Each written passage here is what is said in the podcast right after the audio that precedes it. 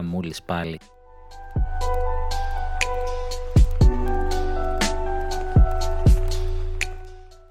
Νιτεντιατικό πρωινό, επεισόδιο 64. Τέταρτο επεισόδιο σερή, εβδομάδα, εβδομάδα το έχουμε πάει ρε. Και εκεί που έχω μαζεμένα κάτι νεάκια όμορφα και ωραία ε, και ξέραμε, περιμέναμε λίγο το direct, αλλά δεν είχε ανακοινωθεί. Αλλά δεν πειράζει, θα μιλήσω για Hogwarts Legacy, γιατί κυκλοφόρησε, όχι στο Switch, το καλοκαίρι στο Switch, αλλά σκέφτηκα ότι σαν παιχνίδι αξίζει να αναφερθώ. Και σκάει και το Direct και μας τα έχει κάνει όλα όπα.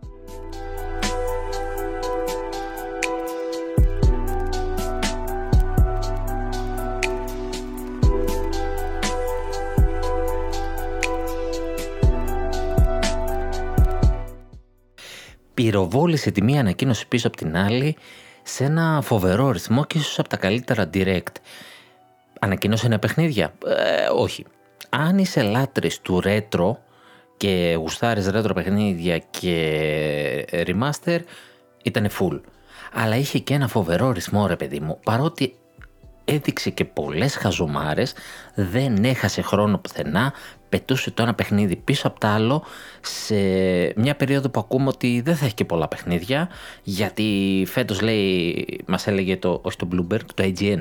Το AGN λοιπόν έλεγε ότι φέτος στο 23 δεν θα έχουμε πολλά παιχνίδια, πολλά σημαντικά παιχνίδια πέρα από του Zelda γιατί πάμε για νέα κονσόλα. Και εκεί που λέμε, όχι ρε παιδί μου, τι θα δούμε και ξεκίνησε και άσχημα και μας έριχνε το ένα πίσω από το άλλο και καλά τα πήγε και έκανε ίσως ένα από τα καλύτερα direct χωρίς καινούργια παιχνίδια. Τώρα πώς να πω, τι, τι, δεν μπορεί να το κάνει κανένας άλλος αυτό το πράγμα έτσι. Μόνο η Nintendo να χτυπήσει τόσο στην νοσταλγία σου να θες να ξαναπέξει ένα παιχνίδι που έπαιξε στα νιάτα σου και να μην είναι μόνο και η νοσταλγία μωρέ και σαν παιχνίδια είναι καλά. Δεν βαριέσαι να τα ξαναπέξει. Ε, είναι φοβερό. Τι να πρωτοπείς.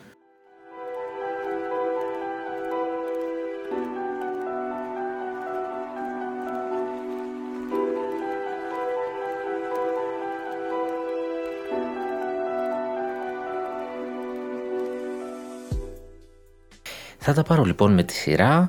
Ε, θα πάρω πρώτα το direct, μετά θα πάρω τι, κανένα νέο, αν έχει μείνει και αν δεν έχουμε ξεφύγει χρονικά θα πω και για Hogwarts. Αλλιώς θα αφήσω και την άλλη εβδομάδα για να κάνω πέμπτη εβδομάδα σε επεισόδιο. Και θέλω να το κάνω γιατί με τη σειρά, να, και όχι με τα σημαντικά και να προσπεράσω τα χαζά, για να δείξω την παλίτσα μας έπαιξε πρώτον και γιατί δεν έκανε ένα live σχολιασμό όπως κάνω συνήθως στο facebook group των Nintenders ήταν και το 12 η ώρα το βράδυ και το φοβήθηκα λίγο. Φοβήθηκα γιατί θα δούμε.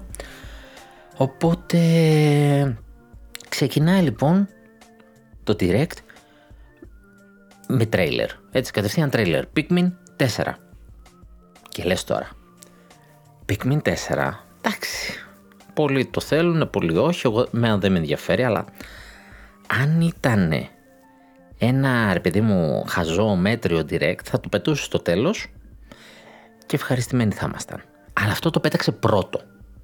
Μας έδειξε λοιπόν Pikmin 4, μας έδειξε νέους χαρακτήρες, νέα Pikmin, όπως το Ice Pikmin, μας έδειξε ένα ωραίο χαριτωμένο σκύλο. Ε, φαίνεται ίδιο με το προηγούμενο το μεταξύ, με το Pikmin με το 3 το Deluxe το οποίο ήταν και remaster παλαιότερου δεν είδα διαφορές ε, να έχει εξελιχθεί το οποίο είναι για 21 Ιουλίου. Καλοκαιράκι λοιπόν, Pikmin 4, ό,τι πρέπει νομίζω για καλοκαιράκι. Και μετά μας βγαίνει ο παρουσιαστής μας, ο οποίος είναι ο Τακαχάση, να μας πει έτσι τα νέα, τον οποίο δεν τον πολύ είδαμε, δεν μας ζάλισε, διακριτικός γλυκός άνθρωπος. Ε, είναι στο R&D κομμάτι της Nintendo, εκεί στο development ε, και design, είναι εκεί στους ανθρώπους που αγαπάμε.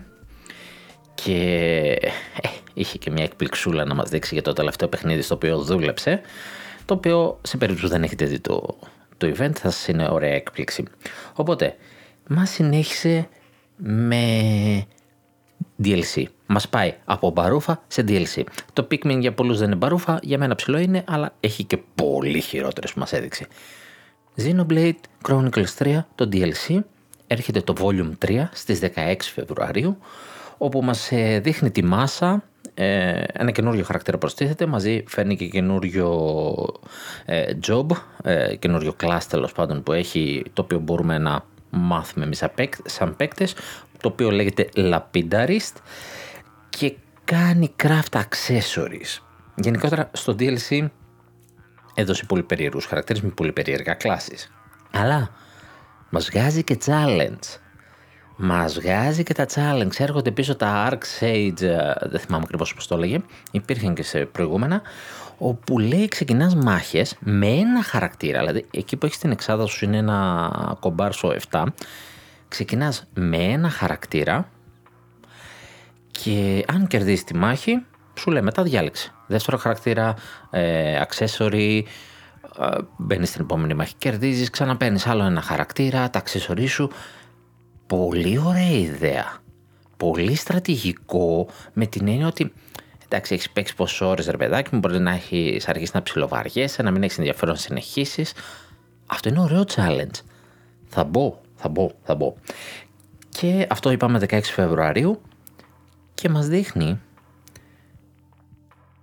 και μια, ένα teaser από το Wave 4, το τελικό, το οποίο θα ήταν νέο σενάριο. Το ίδιο πράγμα έκανε και στο Xenoblade Chronicles 2, έδωσε κάποια πραγματάκια και στο τέλος έδωσε το Golden Country, το... πώς λέγεται η χώρα τώρα, κόλλησα, το Torna, Torna το οποίο ήταν το prequel του Xenoblade 2. Ήταν ένα ξεχωριστό παιχνίδι, ήταν 30-40 ώρες παιχνίδι, με διαφορετικούς μηχανισμούς που σου εμπλούτιζε πάρα πολύ την ιστορία. Και εδώ τώρα μας δείχνει ένα τιζεράκι του Volume 4 που ξέρουμε ότι θα είναι ένα story, δεν ξέρουμε τι story και μας δείχνει δίπλα-δίπλα τον Σάλκ, τον πρωταγωνιστή του Xenoblade του 1 με τον Rex, τον πρωταγωνιστή του 2 σε ενήλικη μορφή γιατί δεν πολύ τον παίρνεις χαμπάρι απέναντι τους ένας εχθρός να μας λέει ότι είναι σκληρός ε, γιατί είναι μηχανή δεν έχει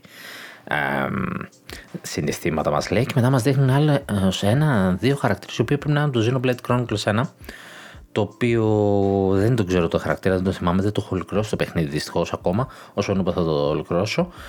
Ε, και πάρα πολύ πιστεύουν λοιπόν ότι έχουμε κάποια ένωση του ένα και του δύο πάλι για να μας δείξει ένα story. Υποτίθεται ότι ε, το, αυτό το story mode που θα είχε το Wave 4 θα μας έδειχνε πώς θα συνεχίσει το Xenoblade σαν κόσμος γιατί τελειώνει αυτό το story ε, και πάμε παρακάτω αλλά το Xenoblade θα παραμένει. Το θέμα είναι ότι από κάποια στοιχεία που βλέπεις στο βίντεο όπως ε, κάποια χαρακτηριστικά των ε, δύο ε, στρατιών που είχε το 3 Έχω αρχίσει να ξεχνάω και τα ονόματα. Τώρα έχει από το καλοκαίρι που είναι να το παίξω. Ε, καταλαβαίνουμε ότι δεν είναι στον κόσμο του 1 και του 2 δεν είναι ο Ρέξ και ο Σάλκ, αλλά μάλλον πιθανολογώ εγώ ότι είναι και αυτό prequel.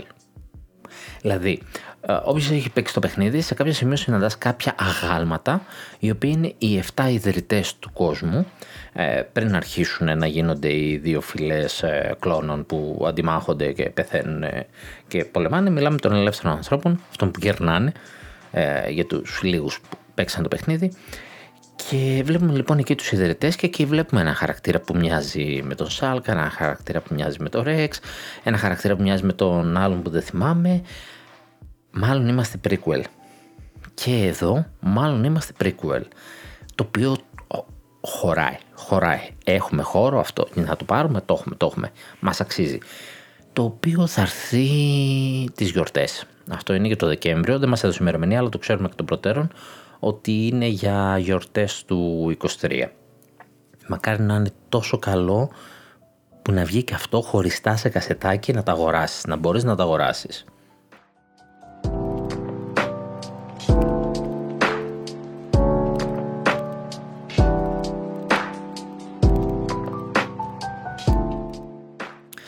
Μια παρένθεση ε, ξέχασα να πω, είπα ότι θα μιλήσω πιθανότητα για Hogwarts, ανάλογα το χρόνο μου, πώς θα με βγει. Ε, έχω ενθουσιαστεί πάρα πολύ και έχω παίξει αρκετές ώρες. Ε, πάνω από το μισό. Είμαι στην ευθεία για το τέλος άμα θέλω για το story, για το συνολικό παιχνίδι για κανένα λόγο, έχει πολύ πράγμα ακόμα να κάνεις. και έχω τρελαθεί να τραβάω πλάνα, να καταγράφω πλάνα από το Xbox μου, τα οποία θα όσοι είστε στο YouTube θα βλέπετε σαν background ε, αντί να, έχουμε, να έχω το γνωστό γραφικό σαν background θα έχω τα πλάνα του παιχνιδιού ε, μέχρι να μου τελειώσουν τα πλάνα δηλαδή στα επόμενα επεισόδια θα κάνω το ίδιο πράγμα ε, δυστυχώς ήθελα να τα ανεβάσω κανονικότατα σαν playthrough non-commentary, ειδικά την αρχή, η οποία κάνει μια ωραία εισαγωγή προωτική, αλλά έχασα ακριβώς αυτό το, το κομμάτι καταγραφής του, το πρώτο βίντεο. Κάτι άλλαξαν στα κουμπιά, νόμιζα ότι κατέγραφε, ότι πάτσα και να ξεκινήσει καταγραφή και δεν έγραφα τις πρώτες μία-δύο ώρες του παιχνιδιού και ξενέρωσα. Ε, και γενικότερα έχω χάσει footage γιατί ε, που και που κρασάρει το στικάκι μου μάλλον πεθερμένεται από το πόσες ώρες έχω γράψει σε ρί footage, δεν ξέρω. Πάντως έχω 6-8 ώρες σίγουρα. Και έχει και ωραίες μάχες, γρυφάκια να ψάχνεις, οπότε θα παίζουν background. Ε, Όποιος θέλει, ρίχνει μια ματιά στο YouTube.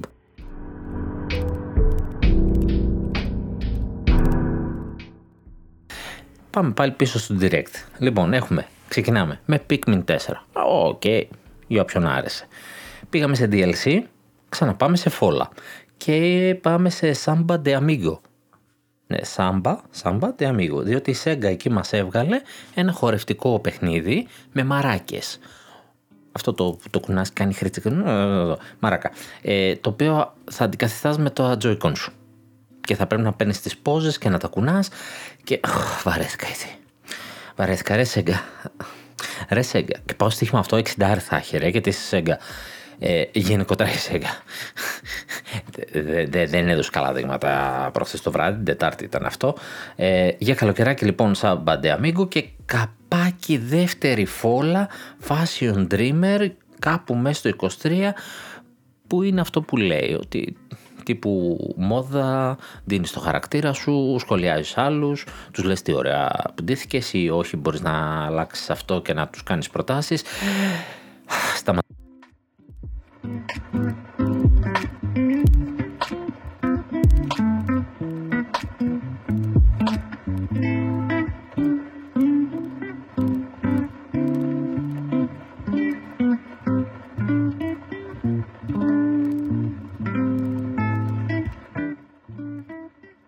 Εν τω αυτό με τη μόδα το έχει κάνει Marvelous Europe, η οποία όχι το ρε παιδί μου έχει φτιάξει τις παιχνιδάρες, αλλά έχει τα Story of Seasons, um, Trinity Trigger ήταν μια έτσι καλή πρόταση, Loop 8 που είναι visual novel, τα Rune Factory, τι μου θες, με και horror έχει το Switch ρε παιδί μου, το Corpse Party. Θες γυμναστική σαν το προηγούμενο το σαν τα Τζικίτα τι ήταν, σαν Amigo. Έχει το Knockout Home Fitness. Γιατί, Επίσης έχει No More Heroes 2, έτσι για να πούμε και κανένα καλό. Τα 1, 2, 3 No More Heroes. Ε, σάκουνα. Έχει σάκουνα. Είναι το στούντι μας έδωσε το σάκουνα. Τον υπερπαιχνίδαρο. Υπερπαιχνίδαρο. Ωραίο, indie. Πάρα πολύ. Αν δεν το έχετε παίξει, δείτε το σε έκπτωση. Νύχτα το πήρατε. Θα συζητηθεί αν είναι και σε έκπτωση. Και βάζει και μου δίνει στο Fashion Dreamer.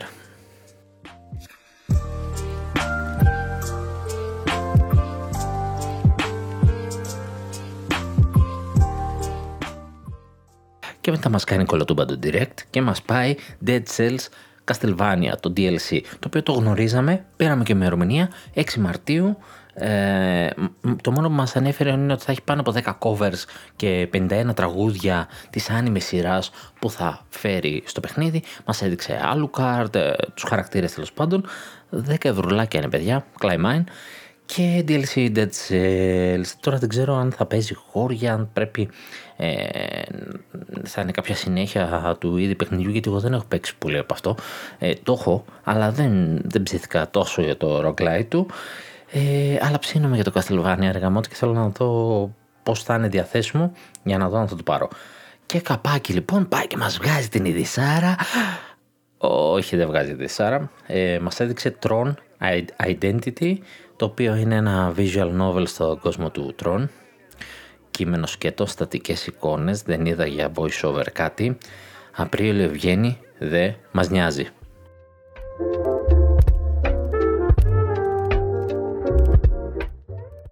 Εντάξει, εμένα δεν νοιάζει. Μπορεί κάποιον να νοιάζει και έξω. Δεν κρίνω.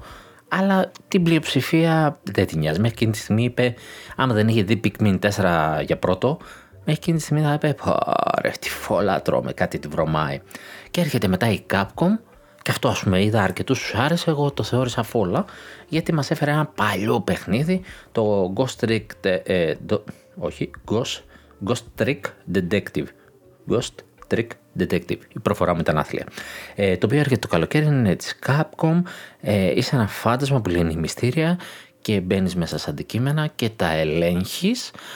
Και αυτό τώρα δεν ξέρω ποιες εποχή είναι. Τα γραφικά μου έκανε Game Boy Advance, να πω την αλήθεια. Είναι παλιό παιχνίδι και είχε και πολλά detective παιχνίδια εκείνο το βράδυ να μας δείξει που δεν θα ασχοληθώ λίγο με την Capcom και ξέρεις κάτι, η Capcom μετά από τόσα δείγματα που έχεις δώσει είναι και λίγο κρίμα να βγάζεις έτσι, αυτό το παιχνιδάκι.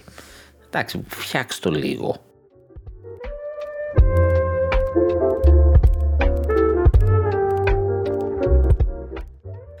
Και καπάκι σου σκάει άλλο detective παιχνίδι και σε αφήνει λαλά ρε φίλε, διότι έρχεται το 10 Police. Αυτό ναι, είναι το γούστο μου. Detective, τύπου persona, γυρνά στον κόσμο, μαζεύει στοιχεία και όταν είσαι έτοιμος και ξέρεις ας πούμε ποιος και τι, τι συμβαίνει, πας να πιάσεις τον κακό, αλλά το, εκεί είναι το gameplay του. Δηλαδή παίζει λίγο visual novel και μετά είμαστε σε turn-based RPG. Ναι, το οποίο μου αρέσει. Να έχει ένα καλό story, να είναι τέτοιο, θα είναι δηλαδή σαν να παίζεις ε, adventure και μετά πηγαίνεις σε dungeon. Ωραία, και δεν θα είναι απλά μια μάχη από ό,τι είδα. Είχε και πάρα πολύ ωραία γραφικά τύπου ε, αφού έχει πολεμήσει, έχει πυροβολήσει, έχει κάνει εκεί αστυνομικός, ξέρω εγώ, πετάει και τις χειροπέδες σαν δύο κομμάτια, έτσι πολύ άνιμε και άρχισαν να ενώνονται μεταξύ τους με δυνάμεις. Είχε ένα paranormal λιγάκι. Ε, και έδειχνε λίγο και το μαζεύω στοιχεία, ενώνω και είχε σαν γρυφάκια τα οποία μου θύμιζαν Professor Layton και ήταν λογικό γιατί ήταν της level 5 και εκεί καταχάρηκα. Καταχάρηκα γιατί η Level 5 εξαφανίστηκε. Είναι η εταιρεία που έχει φτιάξει τον Ινοκούνι και από εκεί πέρα κάποια ε, βασικά της ε, franchise είναι τα Professor Layton που είναι έτσι γρυφάκια ψηλό αστυνομικά ντεμέκα, αλλά πιο πολύ είναι στο να κονίσει το μυαλό σου γρυφάκια για μένα. Και, ε, και κάποια άλλα ε, RPG, slice of life, farming, ε, simulation παιχνίδια. Τα οποία αυτά είναι έτσι λίγο η βάση της και έχει φτιάξει και νοκούν και είναι τρομερό και είχαμε, δεν είχαμε νέα της εδώ και καιρό. Και μάλιστα είχε μαζέψει τα γραφεία της από την Αμερική όπως έχει κάνει και η Nintendo, πριν την Nintendo κιόλας. Έφυγε και δεν μας είχε πει τίποτα για τα πλάνα της. Και ξαφνικά βλέπουμε ένα παιχνίδι που μοιάζει πάρα πολύ στη συνταγή του Persona. Και γουστάρω. Και γουστάρω γιατί γυρνάει, μόνο που γυρνάει level 5 για μένα τέλος. Ωραία. Θα, θα στηρίξω ε, για το επόμενο πες καλό παιχνίδι. Αλλά αυτό φαίνεται να είναι ένα καλό παιχνίδι. Είναι στα γούστα μου. Το μόνο που με χαλάει σε αυτό είναι ότι δεν μου δώσει ημερομηνία. Μου πει το 23. Αυτό με χαλάει. Ε, κάτι μου λέει ότι αυτό θα πάει μάλλον για καλοκαίρι ή είχε σκοπό να πάει για καλοκαίρι, αλλά έχει ανταγωνιστεί και το μάζεψε. 10 πολύ, όποτε έρθεις, είσαι day one από μένα. Εντάξει, είσαι day one. Μου άρεσε πάρα πολύ ε, πολύ ιδιαίτερα έτσι άνιμο σχεδιασμό. Είχε αυτό το σχεδιασμό του Νίνο Κούνι στα, στα cutscenes μέσα στο παιχνίδι ήταν λίγο διαφορετικά βέβαια. Ε, δεν ήταν τόσο ζωντανά αλλά δεν ήταν άσχημο. Σαν να είχε δύο στυλ εκεί να παλεύουνε. Όχι, μου άρεσε, ήρθα level 5, ευχαριστώ, μου φτιάξε τη βραδιά. Εντάξει, ψήθηκα.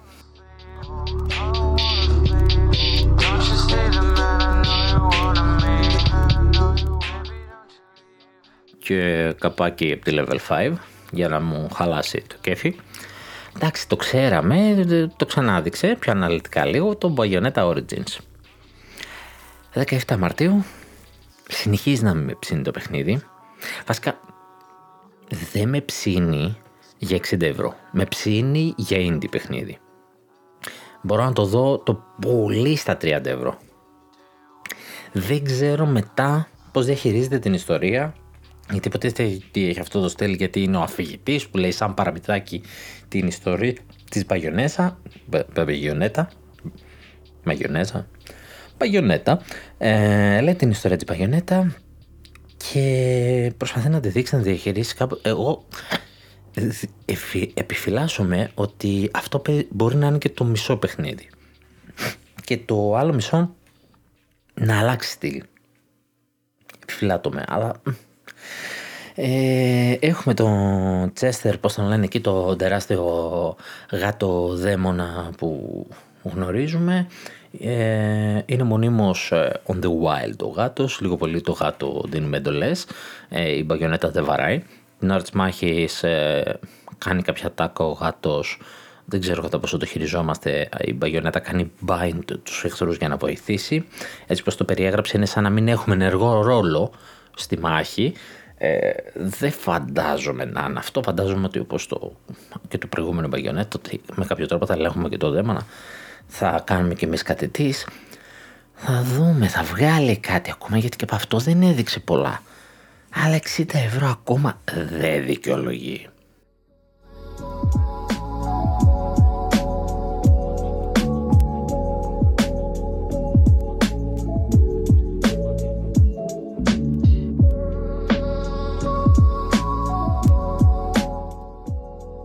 Και ξαναγυρνάμε σε DLC και expansion pack. Ξανά μάνα. Ε, γιατί έτσι θα παίξουμε μπαλίτσα. Splatoon 3 expansion pack. Ε, τώρα αυτό δεν ξέρω αυτό που έκανε αν ήταν διαφήμιση ή δυσφήμιση. Πάει λοιπόν και μας λέει expansion pack λοιπόν για το Splatoon 3 δεν αναφέρει και τίποτα, τίποτα ότι μπαίνει στο Nintendo Switch Online. Θα έπρεπε, μπορεί να το αναφέρει πιο μετά. Ε, δύο waves ε, το Wave 1 είναι για την άνοιξη, το Wave 2 δεν ξέρουμε. Το Wave 1 έχει την Inkopolis. Είναι η πόλη που υπήρχε στο πρώτο Splatoon. Το οποίο είναι ωραίο γιατί δεν, θα, δεν έχεις πρόσβαση στο πρώτο Splatoon πλέον, έτσι ήταν σε άλλη κονσόλα και σου τη φέρνει εδώ πέρα σαν πόλη να την έχεις ξέρω εγώ σαν κεντρικό hub να το χρησιμοποιείς. Ναι αλλά αυτό είναι skin δεν αξίζει μισό DLC. Είναι skin, θα έχει κάποια ψηλό ε, vendors αντικείμενα, αλλά OK, okay, δηλαδή η πόλη, κακά τα ψέματα οι περισσότεροι απλά κάνουν ε, fast travel. Πατάς, λες πάω να ψωνίσω. Ξέρω εγώ πατάς να διαλέξεις το, το κατάστημα. Δεν βγαίνεις στην πλατεία και τρέχεις. Οπότε δεν είναι πολύ θελκτικό όταν το μισό DLC είναι αυτό και κάνει 25 ευρώ. Βέβαια απ' την άλλη, το δεύτερο μισό είναι story. Είναι story mode. Είναι το side order. Και μας δείχνει ένα κόσμο ε, άσπρο, σαν χιονισμένο, πέφτει και, πέφτουν και νυφάδες, αλλά μάλλον στην ουσία είναι άχρωμο. Έτσι, γιατί το παιχνίδι έχει να κάνει με χρώματα. Λέγεται side order, είναι story expansion από ό,τι φαίνεται. Ε, αυτό αν είναι αρκετά μεγάλο, ναι, να πεις 25 ευρώ. Στην άνοιξη πώς θα πείσουν τον κόσμο να το πάρει; 25 ευρώ για να πάρουν την κόπολη στο σκιν. Για τα μαγαζάκια και κάτι συναυλίες στην πλατεία που γίνονται από ένα ε, group ε, του Splatoon που υπήρχε στο ένα. Δεν, μπή, δεν πείθεις, δεν πείθεις. Ε, δύσκολα είσαι. Το side order να δούμε τι είναι, μήπως είναι κάτι μεγάλο που θα έρθει μετά και εκεί θα ψηθεί ο κόσμος να πάρει το DLC. Ε, γιατί όχι να είναι ένα ωραίο story expansion, πιο story story ε, από ό,τι ήταν τα προηγούμενα, ε, ένα ξέχωρο, ε, θα το δούμε όταν έρθει.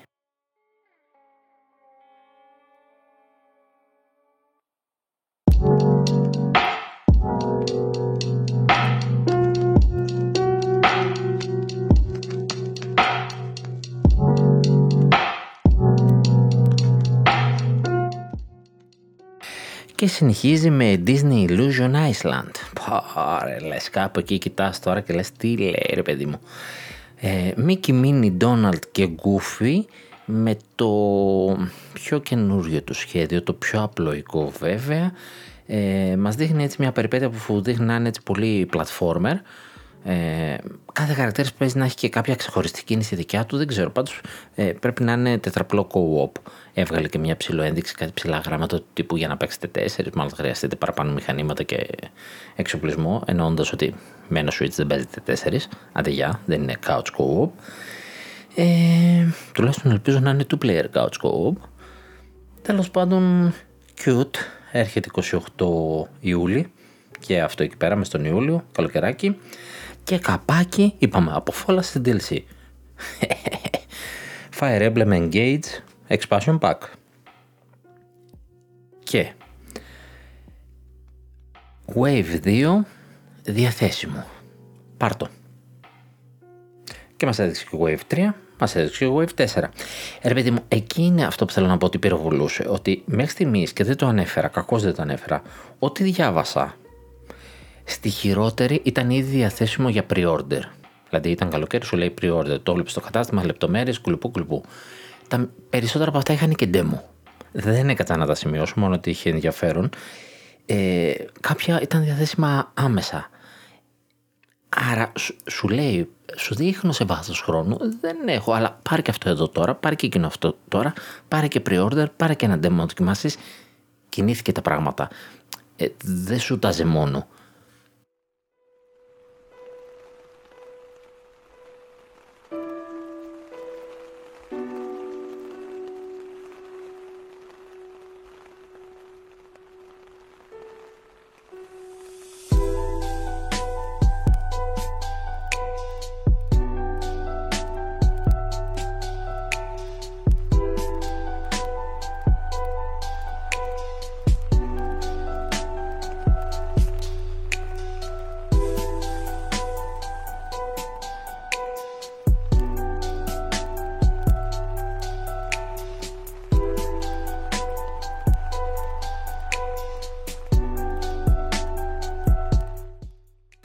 Στο μεταξύ έχω γράψει και review για το Fire Emblem και αυτό ψάχνω τόση ώρα ε, για να δω το περιεχόμενο του Expansion Pack.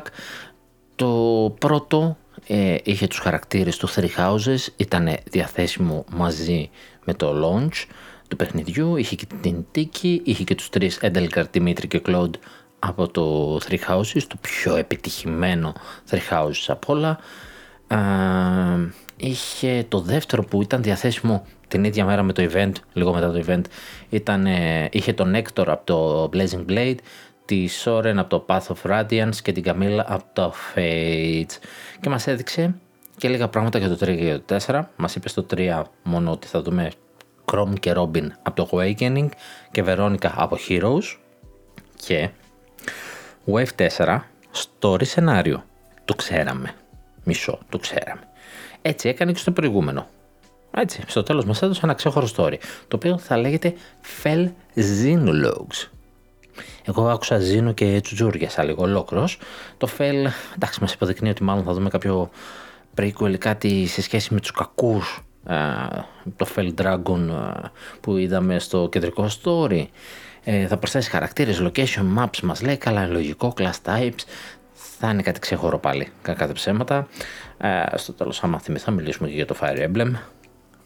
Οπότε μας πέταξε DLC, μας έδωσε το επόμενο wave διαθέσιμο, πάρτο, να έχεις λίγο έτσι να χαζολογήσεις μέχρι να βγάλω κάνα παιχνίδι ε, και συνεχίζουμε.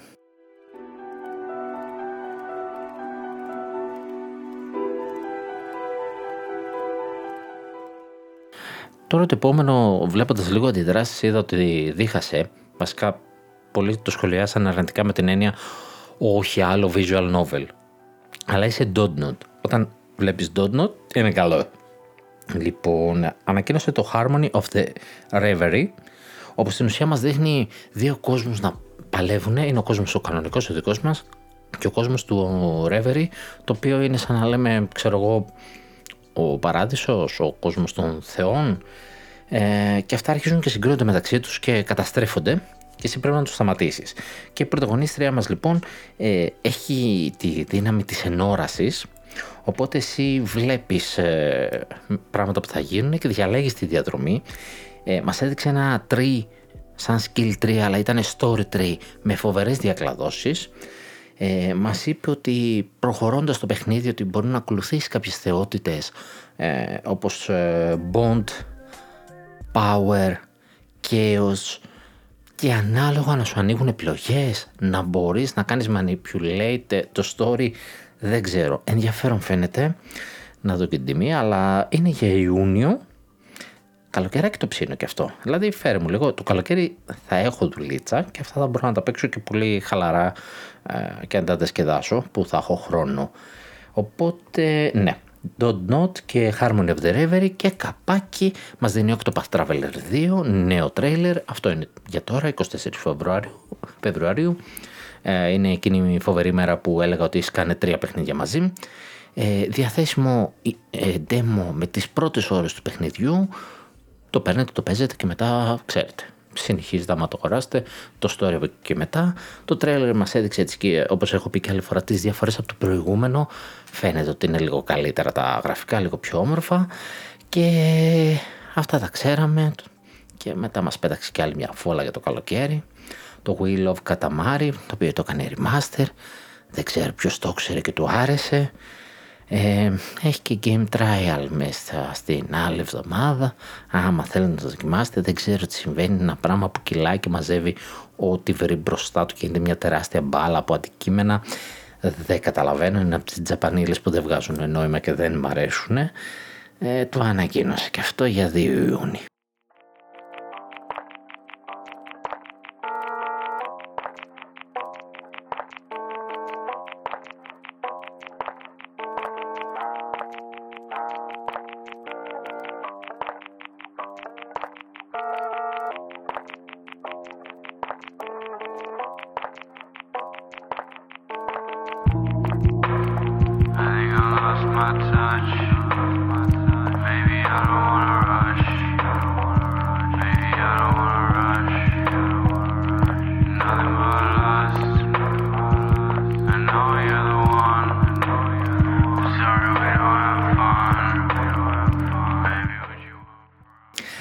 Εκεί μας κάει το επόμενο παιχνιδάκι, το Sea of Stars.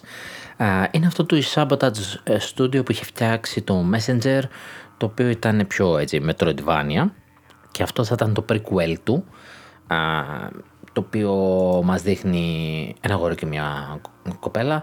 Ε, αν θυμάμαι καλά είχε πει ότι είναι monk και ο ένας έχει δυνάμεις που πηγάζουν από τον ήλιο, η άλλη από τη σελήνη Λοιπόν, το περιμένω στο παιχνίδι να δούμε παραπάνω πληροφορίες και μας κάει και μας λέει turn-based RPG.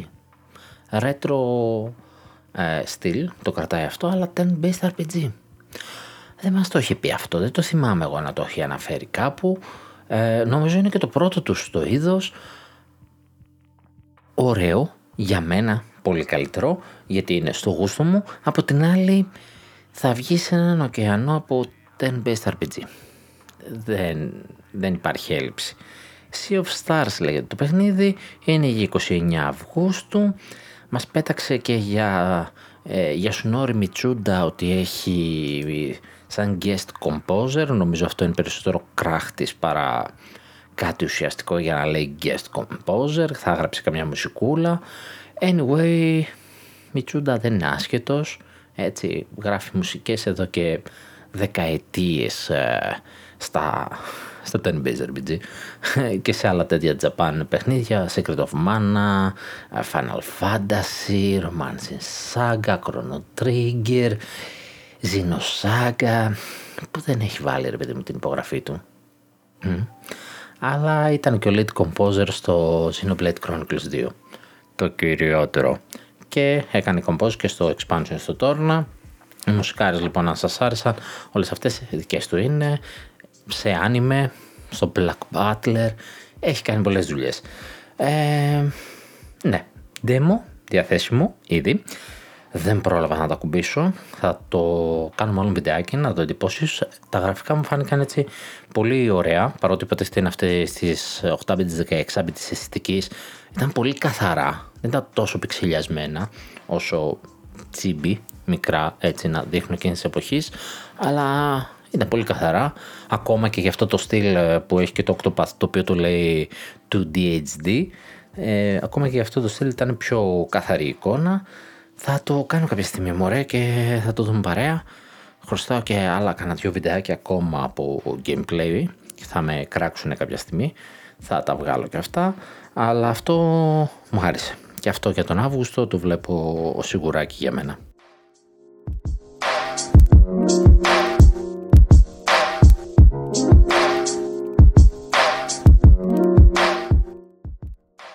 Και μετά μας έσκασε το Mega Strikers. Νομίζω αυτό υπήρχε στο PC. το οποίο είναι σαν...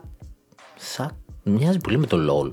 Δεν είναι LOL. Ε, σκεφτείτε εκείνο το παιχνίδι που παίζαμε μικρή, το Air Hockey. Ε, ήταν εκείνο με το δίσκο που βαρούσαμε και από κάτω είχε και τρυπούλες στο ταμπλό και είχαμε τα δύο τέρματα. Ε, είχε τρυπούλες οπότε εμείς χτυπούσαμε και έκανε γκέλ παντού ο δίσκος αλλά παράλληλα φυσούσε και από κάτω από κάτι τρυπούλες ε, και μας άλλαζε και λίγο την τροχιά.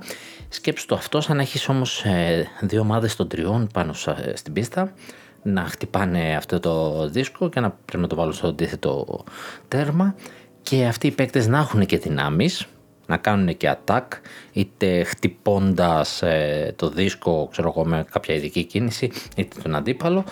Και αυτό το έχει κάνει παιχνίδι. Και ό,τι είναι από τα άλλα τα διάφορα αυτό το στυλ που έχω δει παίζει να το παίξω αλλά δεν νομίζω θα παίξω και πάρα πολύ. Αλλά λίγο χαβαλέ θα κάνω μαζί του δωρεάν είναι άλλωστε ο μόνος λόγος.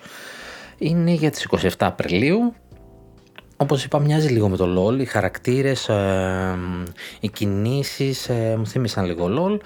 OK. Και μετά μας σκάει, μετά αρχίζει λίγο να ανεβάζει ρυθμούς αφού μας έδειξε κάτι ωραία τέτοια third party. Σκάει και το άλλο το, το third party αλλά τζαπανίλα. Etrian Odyssey μας βγάζει την τριλογία, το 1, 2, 3 του DS σε remake. Όχι, συγγνώμη, σε remaster. Και χαίρομαι και ε, μετά παίρνω χαμπάρι τι συμβαίνει. Σέγγα. Άκου να δεις Σέγγα. Έκανε ε, το ελάχιστο που μπορούσε να κάνει. Ε, θεωρητικά έκανε remaster αλλά το παιχνίδι στην ουσία έχει στατικές εικόνες. Οι χαρακτήρες είναι στατικοί και σκάει το κείμενο και εσύ μετά απλά προχωράς δεξιά-αριστερά και εξερευνά και απλά έχεις το χάρτη και φτιάχνεις κουτάκια και λες έτσι είναι από εδώ, έτσι πας από εκεί, έτσι από αυτό το οποίο είναι στις δύο οθόνες του DS, είναι δηλαδή από τα παιχνίδια που χρησιμοποιούσαν τις δύο οθόνες και θέλουμε να δούμε πώς το κάνει εφαρμογή, γιατί άλλη μια φορά που προσπάθησε δεν το κάνει πολύ καλά.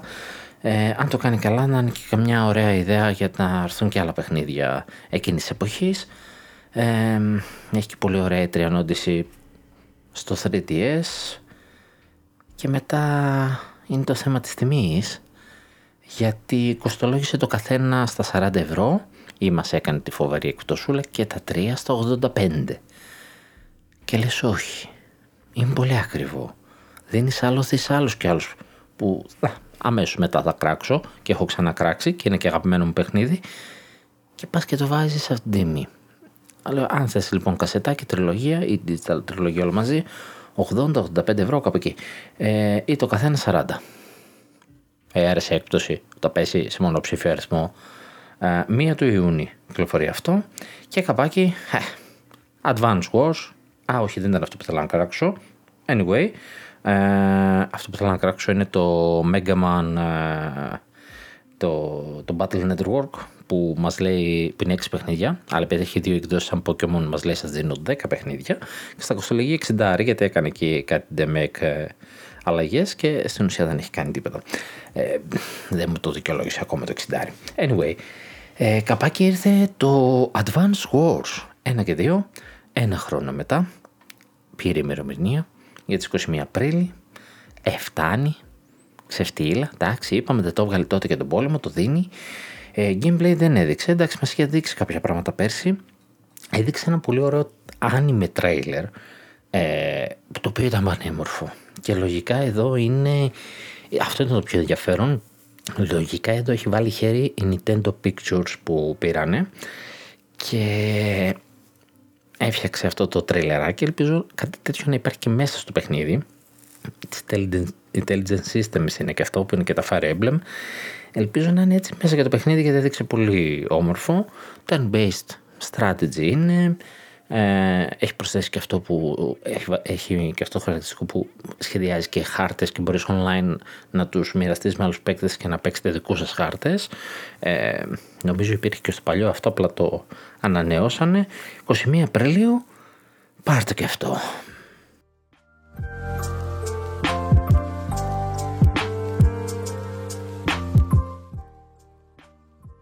Το Advance Wars ήταν του Game Boy Advance παιχνίδια και πάρε τώρα και Nintendo 64, νομίζω στο 64 ήταν αυτό, ή πιο πριν, μπορεί να ήταν και αυτό στο Advance. Kirby, Kirby Return to Dreamland.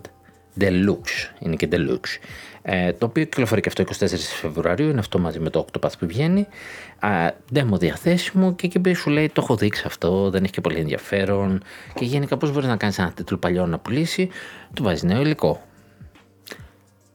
Αυτό δούλεψε στο Mario 3D World πέταξε τον Bowser Fury. Ποιος, ποιος δίνει σημασία το 3D World. Ακόμα και εκείνο το μικρό κομμάτι που είχε του Bowser Fury ήταν πανέμορφο. Εδώ έφερε νέο story για τον Megalore, τον χαρακτήρα του παιχνιδιού, τον οποίο αφού ολοκληρώσει το story mode ε, του παιχνιδιού θα μπορείς να χειριστείς τον Megalore, ο οποίος έχει βρεθεί σε έναν άλλο κόσμο και έχει χάσει τις δυνάμεις του και σιγά σιγά εσύ τις επαναφέρεις. Έχει μια σειρά από δυνάμεις, τις οποίες ε, μαζεύεις υλικά και ξεκλειδώνεις. Με όποια σειρά θες εσύ τις ξεκλειδώνεις και έχει αυτό το εξτραδάκι να παίξεις. Και καταλαβαίνεις ότι εκεί που έδωσε και κανένα third party που γουστάρω, ξανά αυτά και άρχισα να ξενερώνω. Και μετά σκάει η βόμβα.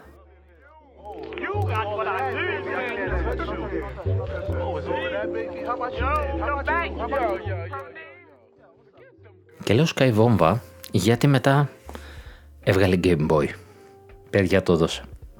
Αρχίζουμε να παίρνουμε τα πράγματα που ακούγαμε ένα χρόνο πριν. Ε, το οποίο δείχνει δύο πράγματα. Πρώτον δεν είναι τα ψέματα. Και δεύτερον ότι έχουμε καθυστέρηση στο, στην εκτέλεση του προγράμματος είτε γιατί κάποιος το έμαθε πολύ νωρίς, που δεν νομίζω ότι ισχύει αυτό ή γιατί όλα πήγαν πίσω και μάλλον ενισχύει αυτό το ότι, που λέγαμε και άλλη φορά ότι μάλλον για φέτος ήταν να δούμε κονσόλα, δεν πήγαν καλά τα πράγματα, θα τη δούμε 24, τέλος του 24, αρχές του 24 και στο εντωμεταξύ αρχίζουμε να παίρνουμε αυτά που ίσως θα πρέπει να είχαμε πάρει τόσο καιρό. Και Sky Game Boy. Και δίνει μερικές παιχνιδάρες. Και μας δείχνει και μερικές επόμενες που θα έρθουν και εκεί που έχουμε πάθει το εγκεφαλικό τώρα και προσπαθούμε να, να πάρουμε μια ανάσα Sky και το Game Boy Advance μας δίνει και μερικές παιχνιδάρες, μας ανακοινώνει μερικές επόμενες και το φινάλε, θέλω να το πω πριν μιλήσω για τα παιχνίδια, είναι ότι μπήκανε στην ήδη υπάρχουσα υπηρεσία. Δηλαδή, το Game Boy το απλό είναι στην απλή τη, τη, τη συνδρομή της Nintendo, αυτό που είναι καθαρά για το online, και το Game Boy Advance μπήκε στο expansion pack. Το έλεγα, το έλεγα δεν βγάζει νόημα; Ότι με τις συνδρομές να ανεβαίνουν τόσο πολύ, αν θέλει να είναι ανταγωνιστική και με την τιμή που έχει βάλει το expansion pack που στην ουσία διπλασιάζει το ποσό, θα πρέπει Game Boy και Game Boy Advance να μπουν στις υπάρχουσες, γιατί τώρα κάποιος θα πάει πολύ εύκολα να δώσει το 20 το χρόνο μόνο και μόνο για να παίξει και Game Boy και Super NES και NES, πολύ πιο εύκολα. Και πολύ πιο εύκολα όταν θα αρχίσουν να σκάνει τα καλά παιχνίδια του Game Boy Advance. Και ειδικά μου βάλει και κανένα third party θα βάλει και το expansion pack και θα αξίζει. Θα βάλεις και κανένα παιχνιδάκι, παιχνίδι δεν μας έχει δώσει ακόμα, αλλά κανένα DLC μέσα και θα είναι καλό value. Και δεν θα το πολύ σκεφτόμαστε. Θα είμαστε σε φάση το πληρώνω και μόνος μου 40 ευρώ και αξίζει ας πούμε. Ε, και όχι στο family που πάλι αξίζει. Δεν έβγαλε λοιπόν ένα χωριστό expansion pack το οποίο αυτόματα σήμαινε ότι επιτόπου πήραμε και παίξαμε τα παιχνίδια. Ήταν διαθέσιμα άμεσα και δεν φτάνει που τελείωσε μία-μία παρά το event. Περίμενα να γίνουν και διαθέσιμα. Άρχισαν πρώτα να ρολάρουν Αμερική και μετά εμφανίστηκαν σε εμάς. Ε, με... Όχι με καθυστέρηση, προβλήματα πήγα να πω, αλλά όχι, γιατί βρήκα εγώ την εφαρμογή, την κατέβασα και επίσημα στο store δεν το είχε ενημερώσει να φαίνονται. Προφανώς ήταν on the go όλα αυτά, βιαζόμουν και εγώ ήμουν στο refresh, κατέβηκαν, έπαιξα. Ω ναι, και πάμε λίγο τώρα να αναλύσουμε τι συνέβη εδώ. Πρώτα, Game Boy.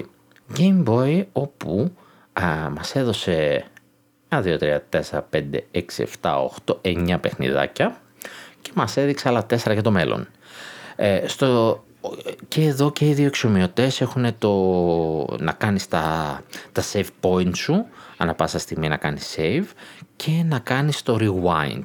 Άρα πάρα πολύ εύκολα παλιά παιχνίδια retro, ειδικά τα δύσκολα, να κάνεις ένα rewind εκεί που πέθανες και να μην ξαναπαίξεις από την αρχή και αν τα τελειώσεις και λίγο πιο γρήγορα να γλιτώνεις και χρόνο γιατί εντάξει είναι retro παιχνίδια.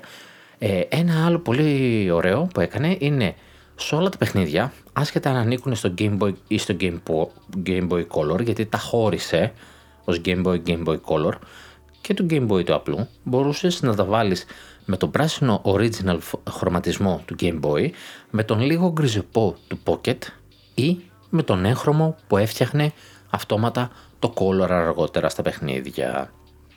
Έδωσε μερικά καλά παιχνίδια, όχι wow, αλλά ήδη ανακοίνωσε και επόμενα που είναι ωραία. Ε, έδωσε και λίγο safe, εννοείται και θα το αναλύσω, αλλά έδωσε και τις μεγάλες νοσταλγίας παιχνίδια, ρε παιδί μου. Λοιπόν, έδωσε τέτρις.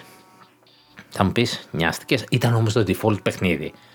Και τις άνοιγε. Ήταν το παιχνίδι που έπαιρνες με την κονσόλα. Εννοείται. Και φυσικά δεν μπορούσε να λείπει η αγάπη μου. Super Mario Land 2 6 Golden Coins. Το καλύτερο Mario για μένα. Το Mario που μου άρεσε, ρε παιδί μου. Ε, το Mario των νιάτων μας και μάλλον σίγουρα όχι μόνο το δικό μου γιατί το προμοτάρισε πολύ ηχητικά να παίζουν ήχοι του παιχνιδιού από πίσω. Ε, και όταν τελείωσε η παρουσίαση έδειχνε τον Τακαχάση να παίζει με το Game Boy.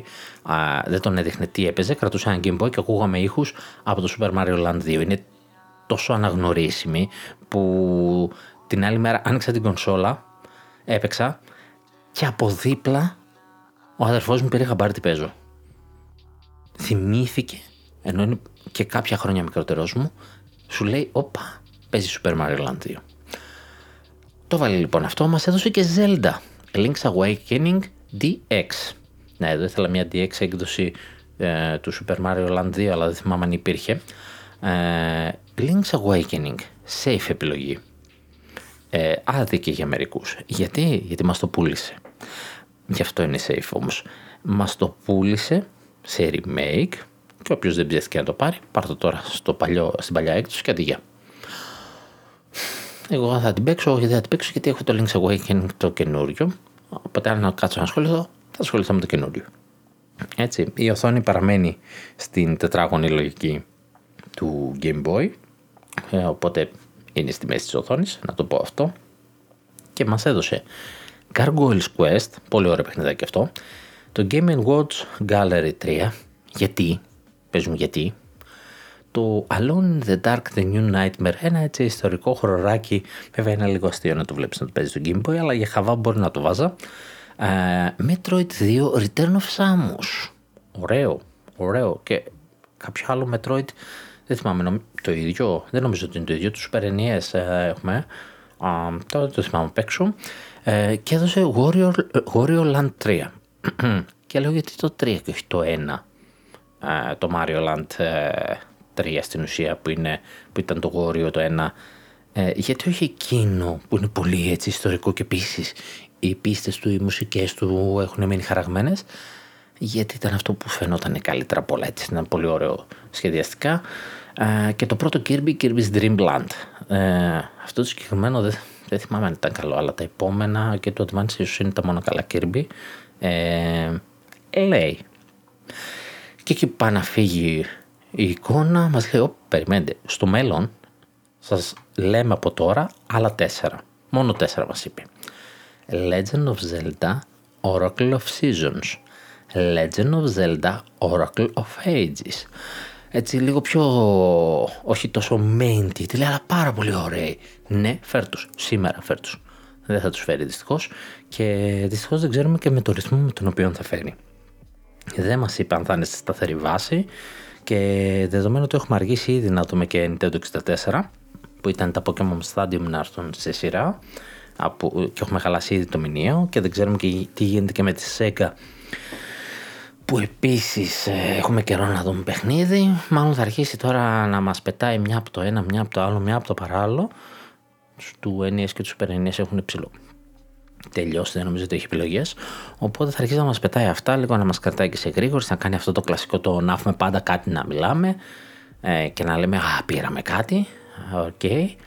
Ε, οπότε ανακοίνωσε αυτά. Ανακοίνωσε το Pokemon Trading Card Game, το οποίο είναι πολύ ωραίο παιχνίδι στο Game Boy. Εμένα μου άρεσε τότε. Βέβαια τώρα υπάρχει το κανονικό. OK, okay, μπορούμε να παίξουμε online. Και το Kirby Tilt and Tumble, το οποίο είναι μια χαζομαρίτσα Kirby, δεν είναι και από τα καλύτερα. OK, okay, πάμε παρακάτω, πάμε στο Game Boy Advance.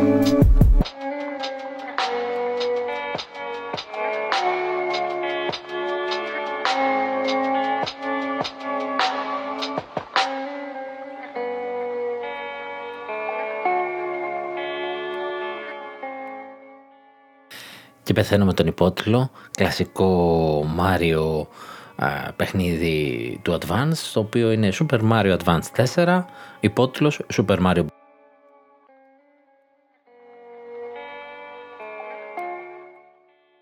Μαζί έρχεται και το πρώτο WarioWare Inc., το Mega Micro Games, το Kuru Kuru Kururin Πόρε, φίλε, μια τζαπανίλα τρελή. Ένα μπαστούν που γυρνάει δεξιά-αριστερά και θε να το περάσει χωρίς να χτυπήσει πουθενά. Δεν ξέρω γιατί. Ε, Mario Kart Super Circuit, πάρει και το Mario Kart όπως είχε στο 64. Mario Luigi Superstar, ε, Superstar Saga είναι και co-op νομίζω, άρα θα υποστηρίζει και online. Έτσι υπάρχει online δυνατότητα και σε αυτή το application και σε αυτόν τον εξομοιωτή. Και πάρε πάλι Legend of Zelda Mini Cup. Πάλι αυτά τα μικρά τα Zelda που και θες να τα παίξεις, ε, δεν θα στα δώσει απαλού. Οπότε πάρε και το Mini Cup. Αυτά είναι διαθέσιμα τώρα και στο μέλλον έρχεται. Metroid Fusion, Kirby Amazing Mirror, Fire Emblem The Blazing Blade. Το πρώτο Fire Emblem κυκλοφόρησε στη Δύση το F-Zero Maximum Velocity και κάτι που θέλανε πολύ, Golden Sun.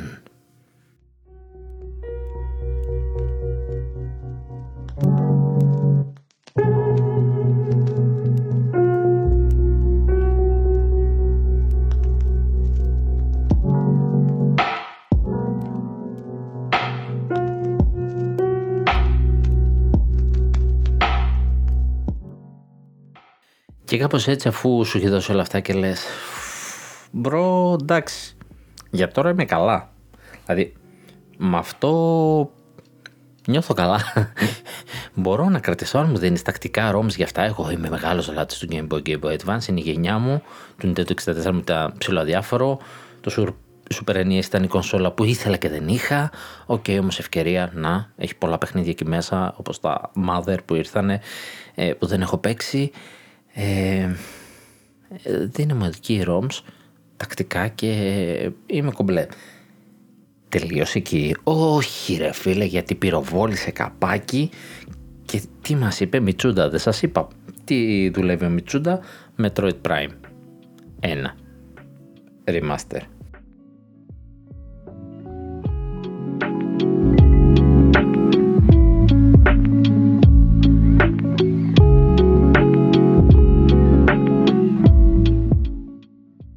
Και πρόσεξες όσο ήταν Nintendo.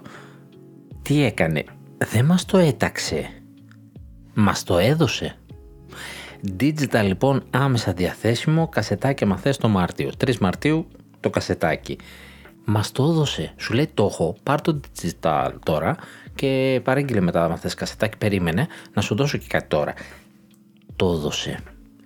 Ε, έχει γίνει καλή δουλειά στο Remastered, το έχω για review. Ε, έχει κάνει καλή δουλειά στα controls, έχει δώσει 4 ετών controls, αν θες τον παλιό χειρισμό, του Wii, το χειρισμό, ε, Twin Stick, ασυζητητή. Ε, το έδωσε ρε παιδιά, μόνο το ένα, όχι Trilogy. Δεν ξέρω αν αυτό σημαίνει ότι θα περιμένουμε 2 και 3 που είναι πιθανό γιατί το έδωσε στα 40 ευρώ. Οπότε το οποίο να πούμε και μια τίμια τιμή για αυτό που έδωσε. Ε, θα μπορούσε να το πουλάει 60, δεν θα είναι η πρώτη φορά ε, το έδωσε. Μας ετοιμάζει για Metroid Prime 4. Δεν ξέρω πότε, αλλά το έδωσε.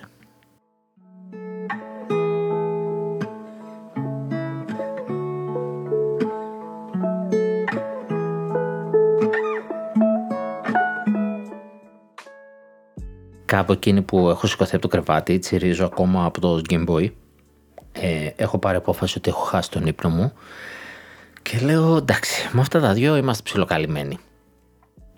Καπάκι όμως έρχεται κάτι που ξέραμε, η ημερομηνία πήρε, cool. Ε, Master Detective Archives, δεν ξέρω αυτή η τίτλη γιατί υπάρχει σειρά Master Detective Archives ή θα υπάρχει. Anyway, το Raincoat που έχω μιλήσει πάμε πολλές φορές ε, ανακοινώθηκε για 30 Ιούνιου και αυτό ε, Detective ε, μπορώ να μπερδεύω και αυτό ότι έχει τύπου μετά τα clues, ναι όχι το άλλο δεν μας είπε αυτό ε, ποιο ήταν μισό τον 10 πουλής. Ε, ναι, έχει τους γρίφους, ναι, έχει τις μάχες, ναι και αυτό περσόνα. Ε, το στυλ όμως μαζεύω clues και μετά πάω dungeon, αυτό είναι το raincoat τελικά. Ε, μπερδεύτηκα, τα μπέρδεψα γιατί μοιάζουν τόσο πολύ. Και εκείνη που μάλλον γιατί δεν μας έδωσε ημερομηνία. Γιατί το raincoat μας είπε Ιούνιο.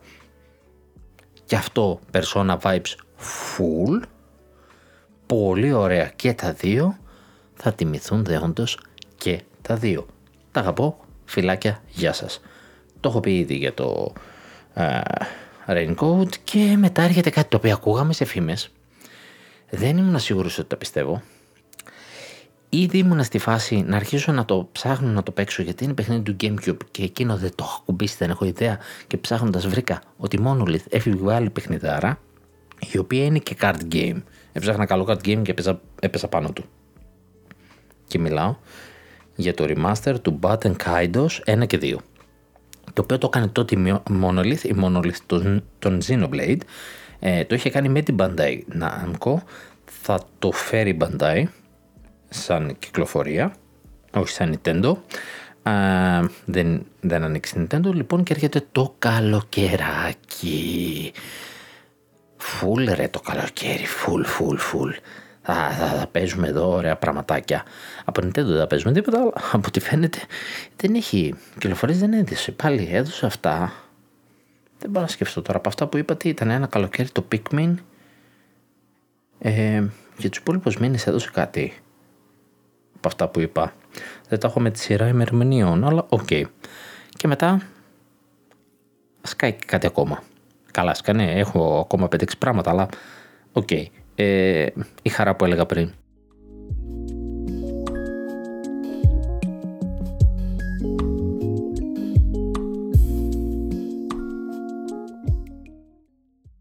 Χαρά που λοιπόν που έλεγα πριν ότι η Level 5 έβγαλε ένα παιχνίδι, το Decapolice, στο οποίο μου άρεσε, έβγαλε και άλλο παιχνίδι, δεν είναι στα γούστα μου, είναι στο στυλ της όμως, το Fantasy Life, νομίζω έχει και άλλα ε, Fantasy Life. Νομίζω σαν franchise δεν είναι το πρώτο του.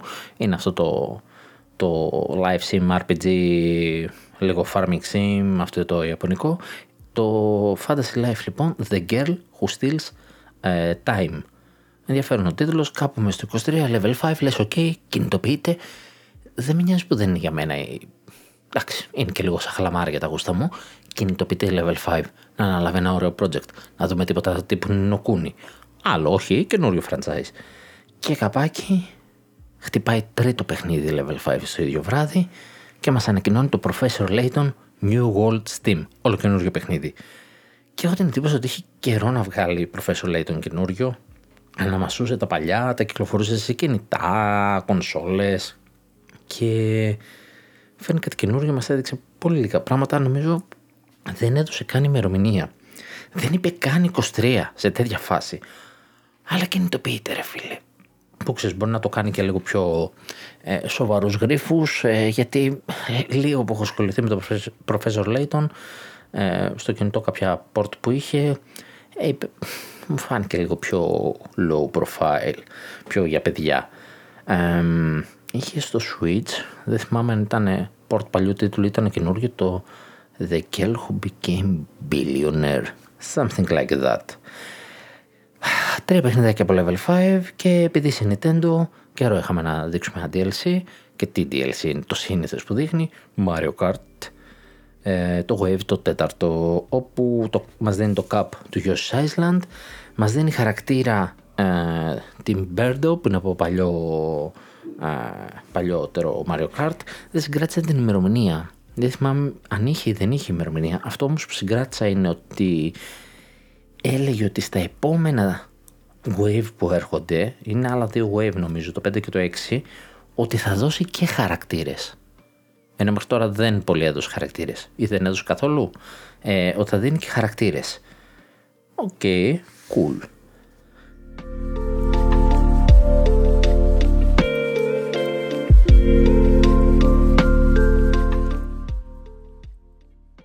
Κάπου εκεί έπρεπε και εμείς λίγο να ξαποστάσουμε. Μας πέταξε ριπές σε δευτερόλεπτα τίτλους που λίγο πολύ ξέρουμε. Ίσως να μην ξέρουμε ημερομηνίες, αλλά τους ξέρουμε ότι έρχονται ή δεν μας νοιάζει μα έρχονται. Μας πέταξε 6-7 παιχνιδάκια πριν μας κάσει το τελευταίο της νέο. Και τα μικρά παιχνιδάκια αυτά είναι το Minecraft Legends από την Xbox 18 Απρίλη, το Blank, ένα πολύ ωραίο indie παιχνίδι στις 14 Φλεβάρι, ε, το Mega Man Battle Network ε, που έρχεται 14 Απρίλη. Have a Nice Death είναι 22 Μάρτη, έχει ανοίξει και pre-order με έκπτωση. Το WBSC e Baseball της Konami, το οποίο είναι δεν ξέρω από ποια εποχή είναι, αλλά γιατί ρε Konami, γιατί α, κουράστηκα και μόνο το διάβασα. Ε, Disney Dreamlight Valley έρχεται νέο Realm στις 14, όχι, στις 4 του του Μάρτη ήταν, τι ήταν, και το Tales of Symphonia 17 ε, Φεβρουαρίου, γνωστό και αυτό ότι θα έρθει, το remaster του.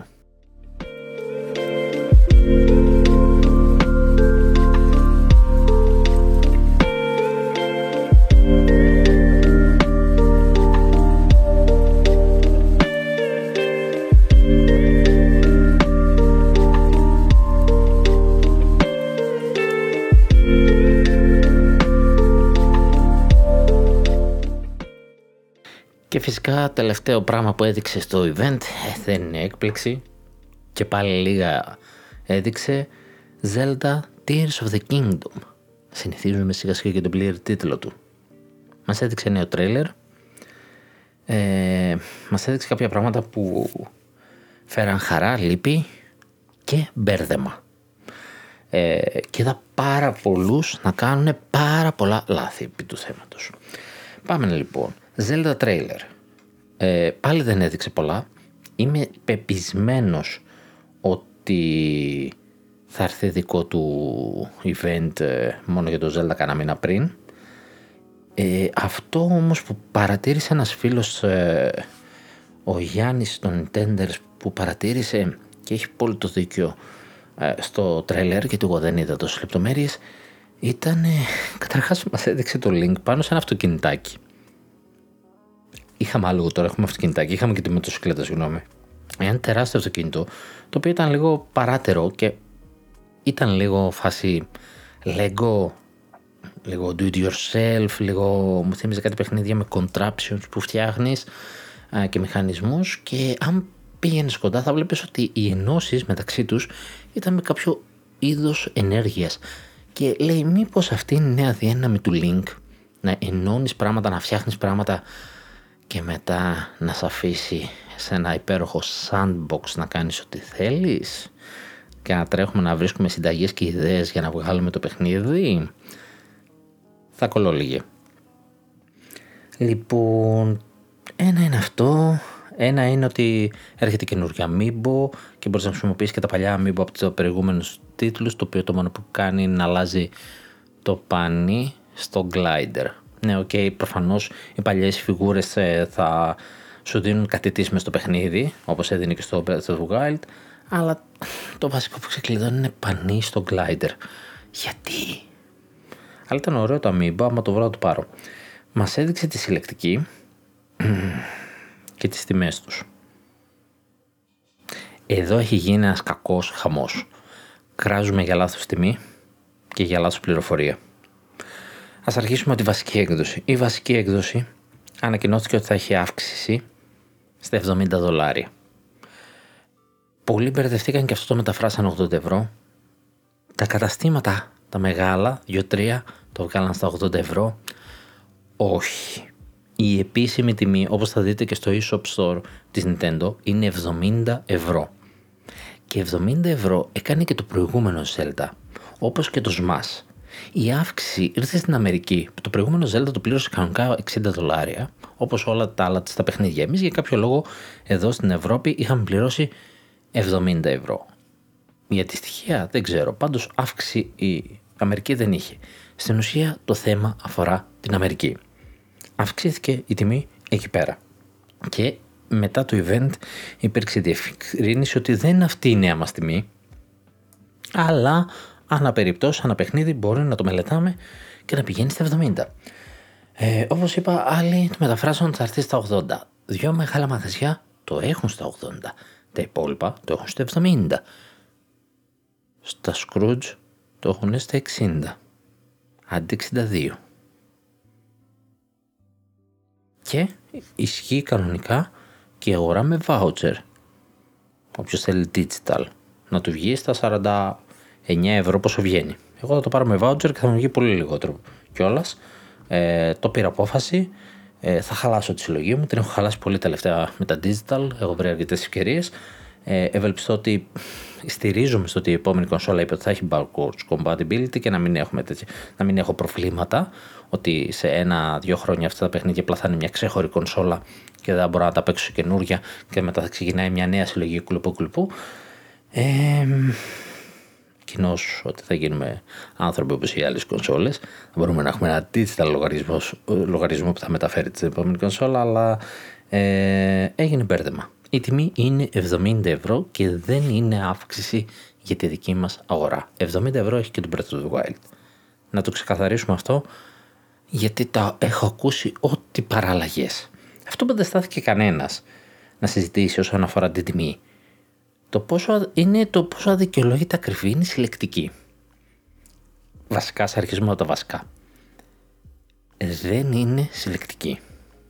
Είναι τον τελευταίο καιρό, όπως έχω ξαναπεί, κάνει αυτές τις ε, special edition όπου είναι το παιχνίδι, ένα, το μεταλλικό του κουτάκι, κάνει αυτό κολλητάκι ένα χαζό και το βιβλίο, το artbook και αυτό είναι special edition, το κοστολογεί στα 80 ευρώ συνήθως και τα λεφτά έχει κάποια προβλήματα, τα στέλνει όλα από την Ιαπωνία συνήθως κατευθείαν. Τα παραγγέλνει δηλαδή από την ίδια την εταιρεία και τα στέλνει και γι' αυτό πολλές φορές μπορεί να μην υπάρχει διαθεσιμότητα, να δούμε καμιά ζευγαρή τιμή σε κάποιον που έχει κομμάτι, δεν ξέρω εγώ τι. Έρχεται τώρα λοιπόν στο Zelda και μας λέει collectors και λες χαίρομαι, δεν θα έχεις special. Έλα όμως που είναι special. Γιατί πάλι έχει το μεταλλικό το κουτάκι, έχει κάτι, τι έχει άλλο που δεν θυμάμαι. Τα βασικά θυμάμαι, θυμάμαι ότι έχει το artbook και έχει και τέσσερα pin, τα οποία είναι πανέμορφα τα pin. Αλλά όλο αυτό στα 130 ευρώ. Δηλαδή, αν πούμε ότι η τιμή, όχι αν πούμε, η τιμή είναι 70 ευρώ. Διπλασιασμός της τιμής σχεδόν. 130 ευρώ παίρνω το παιχνίδι και το παίρνω και για ένα φίλο μου και το κάνω δώρο. Να πάρω από εκεί να κάνω τι, βάλε μια φιγουρίτσα στο μικρή, βάλε κάτι της προηγούμενο τι είχε, την ασπίδα, βάλε το σπαθί. Βάλε κάτι να το δικαιολογήσει τι 130 ευρώ. Αυτό δεν μαζεύεται από πουθενά.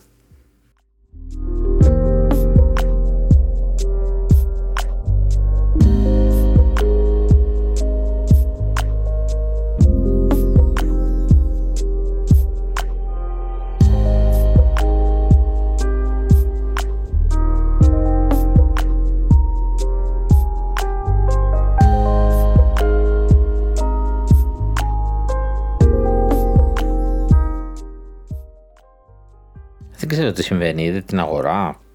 Είναι τόσο σίγουρη για το παιχνίδι της και πόσο ωραίο θα είναι. Δεν ξέρω που, πώς το στήριξε αυτό το πράγμα. Ε, να ζητήσει 130 ευρώ για την μούφα συλλεκτική. Ε, αυτό που δεν θυμόμουν είναι ένα πόστερ που έχει μέσα. Ε, Συνήθως είναι και ωραία αυτά, καλή ποιότητα. Οπότε είναι ένα πόστερ το Steelbook, το παιχνίδι. Ε, να το τονίζουμε αυτό γιατί μπορεί να μην έχει παιχνίδι το artbook που είναι λίγο μεγαλύτερο artbook ε, και πόσα τα set τέσσερα πινάκια είναι νομίζω τέσσερα ή τέσσερα ή έξι δεν δικαιολογεί την τιμή παιδιά 130 130 δολάρια στην Αμερική και νομίζω και σε ευρώ το ίδιο μεταφράζεται και σε εμάς. Ε, δεν την είδα κάπου επίσημα. Βέβαια τώρα, άμα το παιχνίδι μου το βγάλε 80 ευρώ η μεγάλη λυσίδα, λογικά αυτό θα πάει 150-160. Πόσο; Ε, ναι. Όχι. Όχι. Δεν ήμουν που δεν ήμουν της ελεκτικής. Ένα κάτι τέτοια με κάνουν να μην είμαι και ποτέ. Προτιμώ χίλιες φορές να πάρω το αμύπο μου, να το έχω στο γραφιάκι μου να το κοιτάω. Ούτως ή άλλως έχω τα NFC cards, Amiibo cards, ε, κάποιες κάρτες που υποκαθιστούν τα Amiibo ε, και στο κόστος της μίας φιγούρας πήρα τις 24 του Breath of the Wild και μου όρισαν υλικά και έτσι πάλεψα να βγάλω το παιχνίδι ε, γιατί στην αρχή τα βρήκα πολύ σκούρα. Ε, προτιμώ να την πάρω δηλαδή και να την έχω γιατί μου ένα μικρό Amiibo εδώ στο γραφείο μου παρά τα 130 ευρώ. Απογοητευτικό. Ε, αυτό όμως που είχε ενδιαφέρον είναι ότι στα pin ε, είχε διάφορα σύμβολα, τα οποία φυσικά τώρα δεν ξέρουμε τι είναι. Είναι αυτό το φοβερό που παίρνεις μια συλλεκτική με κάτι που θα δεθείς αργότερα με το παιχνίδι. Όταν το παίρνεις δεν ξέρεις τι είναι. Ε, το Steelbook είναι πάρα πολύ ωραίο. Αυτό το ζήλεψα, ξεκάθαρα.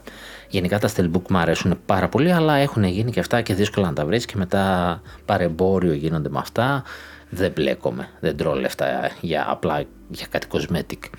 Anyway, ε, στα πίν όπως έλεγα έχει διάφορα σύμβολα και ένα από αυτά είναι, είναι ένα σύμβολο το οποίο είδαμε προσφάτως πριν κάνα μήνα, δύο, ε, σε μια φήμη για συλλεκτική κονσόλα ε, OLED Zelda μια χρυσή με πράσινες λεπτομέρειες που έχει κάποια περίεργα σύμβολα που τα ίδια είδαμε εδώ πέρα πάλι στα ίδια χρώματα χρυσό και πράσινο. Και γιατί δεν ανακοίνωσε την κονσόλα; Γιατί δεν έβγαλε μια συλλεκτική OLED; Γιατί, γιατί έρχεται event. Εκεί θα την ανακοινώσει κανένα μήνα πριν να γίνει ένας χαμούλης. Ε, νομίζω είναι ψηλό. Ξεκάθαρο ότι και αυτό ισχύει. Ε, 90% θα δούμε και αυτό. Ε, OK, okay, πολύ μύγα, από τη μύγα ξύγκι. Ελπίζω το παιχνίδι να είναι παιχνιδάρα. Μάλλον θα είναι, θα, θα είναι, δεν πιστεύω. Ε, άρχισα να, τώρα άρχισα να έχω εμπιστοσύνη ότι θα δούμε κάτι διαφορετικό. Και αυτή η προοπτική του να φτιάχνεις πράγματα, να το κάνεις ένα sandbox ε, τύπου Minecraft θα είναι φοβερό. Και μάλιστα είχε ένα χαρακτήρα, ένα γίγαντα εκεί πέρα που ήταν από κύβους τύπου Minecraft. Ε, ένα stick figure φάση με κύβους φτιαγμένο το οποίο ενωνόταν ε, με ενέργεια και εκείνο οπότε μάλλον θα παίξει σημασία αυτό μάλλον, μάλλον θα έχουμε κατασκευές ε, OK, okay, θα περιμένω να δούμε παραπάνω. Ε, ποντάρω μόνο στο παιχνίδι καθαρά, να είναι φοβερό. Το παιχνίδι παρεπτόντως θα είναι από τα μεγαλύτερα σε μέγεθος στην Nintendo. Θα είναι στα 18,5 GB άμα βγάλει κανένα DLC που καήκαμε. Που θα βγάλει σίγουρα. Ε, ναι pre-order από μένα. Digital με voucher 41 ευρώ. Μουα, λουκούμ. Εντάξει και πολλά, πολλά είναι φτάνει δύσκολες εποχές. Ε, τι 70 τώρα μου λες και τι ιστορίες. OK okay.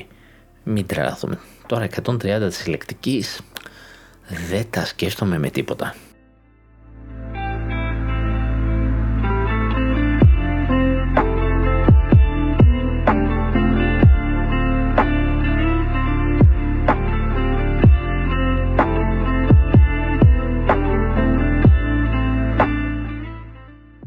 ανοίγω νέα να σκανάρω τι δεν έχω πει. Α, έρχεται Digimon Con το οποίο τώρα, τώρα είναι να γίνει, έγινε, δεν πρέπει να γίνει. Τώρα είναι και διαφορά ώρας. Ε, να δούμε τι θα δείξει. Α, σίγουρα έχει το Digimon World Next Order, πρόπως δεν το είδαμε στο event. Ε, τώρα κάτι καινούριο αν έχει να δείξει, κάτι ενδιαφέρον, ε, αν έχει την άλλη εβδομάδα.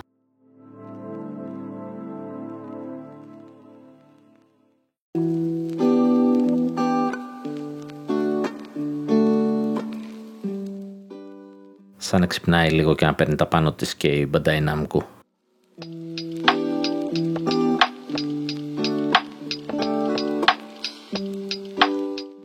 Λοιπόν, τι άλλο δεν έχω πει. Α, να τα πάρω γρήγορα γιατί η ώρα πέρασε. Ε, Hogwarts στο επόμενο επεισόδιο που λογικά μπορεί να το έχω και τερματισμένο το story. Ε, θα μπορώ να μιλήσω πιο εμπεριστατωμένα. Ε, νεάκι. Βλέπουμε το, από τη Γερμανία μας έρχεται το νέο με τα rating, ξέρετε και που βαθμολογία του παιχνίδι αν είναι για ενήλικους, είναι για άνω των 18, άνω των 12, για όλους ε, και υπάρχει το πότε κατατέθηκε. Συνήθως αυτό μας σποιλάρουν παιχνίδια. Εδώ δεν μας το σποιλέρε, δεν τη βρήκαμε την πληροφορία νωρίτερα, αλλά βρήκαμε ότι αυτό είναι από το καλοκαίρι του 21. Αυτό που λέγαμε πριν. Το Metroid Prime το Remaster ήταν έτοιμο από το καλοκαίρι, από τον Ιούλιο του 21. Έτσι, είναι 1,5 χρόνος πριν, κοντεύουμε στα 2. Οκ. Για να δείτε ότι όταν λέμε ότι έχεις συρτάρει με έτοιμα παιχνίδια που δεν έχεις δώσει ακόμα, δεν είναι σχήμα λόγου. Απλά για, για τον όποιο λόγο δεν πήγε όπως ήθελε το πράγμα και έκανε λίγο πίσω. Είχαμε αυτό το διάστημα πάλι λίγο που ήταν μία έτσι μία αλλιώς και τώρα αρχίζει να ανοίγει να δίνει. Μέχρι στιγμής βέβαια με αυτό που έδειξε δεν έδωσε τόσο πράγμα. Ε, θέλαμε και εκείνα τα Zelda τα remaster, έρχεται κανονικός Zelda τώρα και το κλαίμε για φέτος.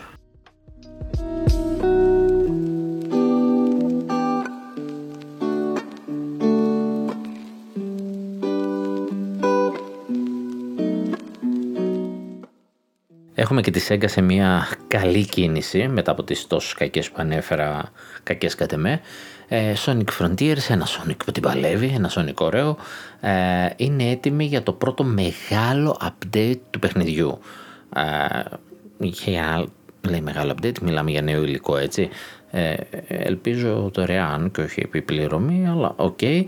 Επίσης Final Fantasy Tactics ξέφυγε του, του developer και μας είπε ότι έρχεται. Έρχεται και αυτό remaster και γενικότερα ότι η Square Enix είναι φοβερά busy και βγάζει πράγμα. Και αλήθεια είναι ότι το πιστεύω θα βγάλει, θα βγάλει 2D HD με το κιλό, να, να φέρει παλιά επιτυχημένα franchise, γιατί στα καινούργια δεν τα πάει καλά. Το Forspoken δεν τα πήγε και τόσο καλά, δεν είχε την αποδοχή που ήθελε και ε, έχει αυτά τα προβλήματα που έχει, ώρες ώρες ε, είναι λίγο καρδιογράφημα, μια πάνω μια κάτω, οπότε σίγουρα θα κοιτάξει να στηριχτεί και λίγο στο Switch και στα παραδοσιακά Japan ε, και μέσα και παιχνίδια της προς τα μέσα ε, για να σώσει λίγο την κατάσταση.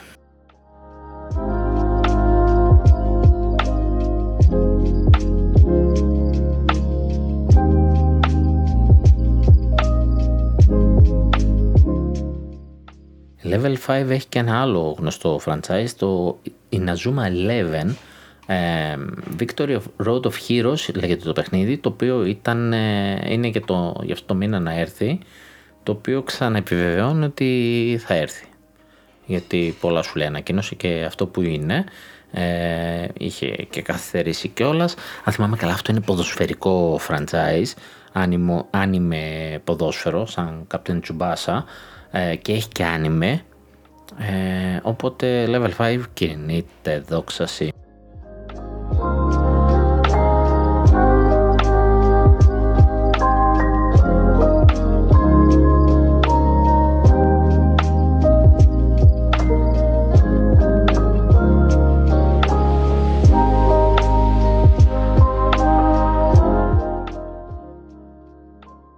Ξέχασα. Nintendo Switch η τρίτη καλύτερη κονσόλα όλων των εποχών.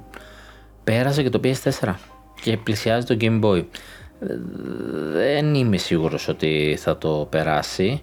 Νομίζω είναι Game Boy και PlayStation 2. Το PlayStation 2 στην κορυφή με, μετά το DS. Όχι, άρα πέρασε και το Game Boy για να είναι τρίτο. Τρίτο ήταν το Game Boy. Ου, δύσκολα τα πράγματα. Θα καταφέρει να το περάσει. Ε, για πρώτο δεν ξέρω. Αν δεν βγάλει νέα κονσόλα δυνατή και να είναι Switch και να μετράνε πολύ στις ως Switch, δύσκολο. Master Hunter Rise Sunbreak παίρνει update στην έκδοση 14. Ε, πήρε το free update που είχαμε πει την προηγούμενη φορά με όλες αυτές τις ωραίες προσθήκες ε, για νέες αποστολές να παίξετε. Οπότε οι fans και όσοι έχετε ειδικά και το expansion ορμάτε.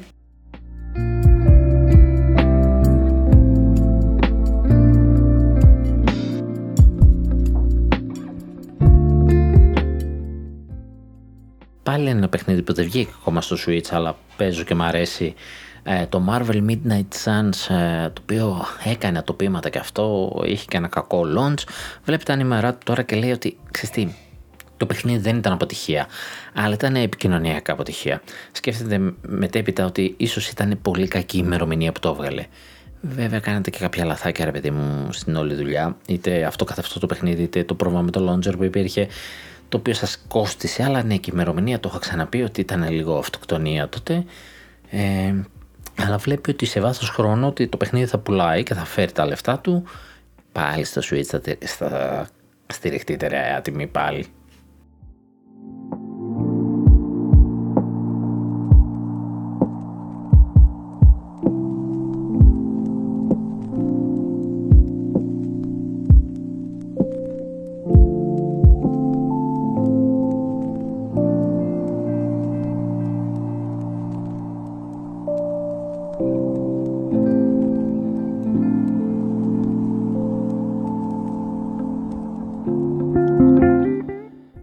Takes Two, ένα indie το οποίο πήρε και πολλά Game of the Year Award, ε, φτάνει τα 10 εκατομμύρια πωλήσεις. Με αργό ρυθμό, αλλά έπιασε και αυτό 10 εκατομμύρια πωλήσεις. Μπράβο του γιατί ταξίζει. Ε, πριν έλεγα για Lego, για το Zelda και δεν χρησιμοποίησα τυχαία την έκφραση. Ε, Χρησιμοποίησα βέβαια και το Minecraft, το οποίο ήταν πολύ ταιριαστό στην έτερη περίπτωση, αλλά υπάρχει και μια φήμη ότι θα βγει official πακέτο Legend of Zelda σε Lego, όπως αντίστοιχα είχε και ο Mario. OK, okay, για τα παιδάκια μια χαρά να αρχίσουν να γίνουν λίγο οι χαρακτήρες και πιο αναγνωρίσιμοι. Αυτό το χρειάζεται η Nintendo. Πέρασαν τα χρόνια, υπάρχει νέα γενιά.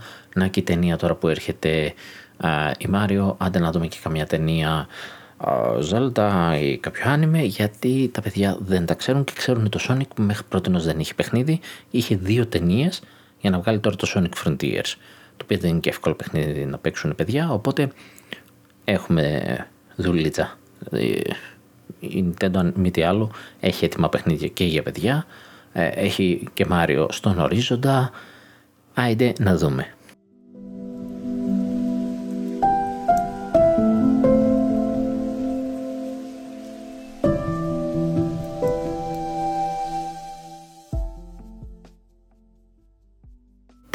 Ήταν αυτά. Και ήταν μπόλικα και ήταν ως επιτοπλέσεων ευχάριστα. Μπορεί όχι για όλους, πάντα κάποιοι θα πούνε τι άθλιο direct ήταν αυτό, ε, ή τι φοβερό direct ήταν αυτό. Θα υπάρχουν πάντα τα δύο άκρα, τα μέσα. Ε, είχε ωραία remaster, έγινε μια πολύ δυνατή retro μηχανή, έδωσε μια άλλη αξία στο, στη συνδρομή της ε, που είχα αναφέρει και παλιότερα γιατί τα ρέτρο της είναι πολύ δυνατά και διαχρονικά. Ε, κάνει ένα πολύ ωραίο στήσιμο. Θα είναι κρίμα να το χαλάσει με την επόμενη κονσόλα και να κάνει κάτι τελείως διαφορετικό. Για να μην κάνω πάλι δύο ώρο επεισόδιο δεν θα μιλήσω ούτε για το τι έχω παίξει αλλά ούτε για το Hogwarts Legacy. Ας έχω κάτι να λέω σε επόμενο επεισόδιο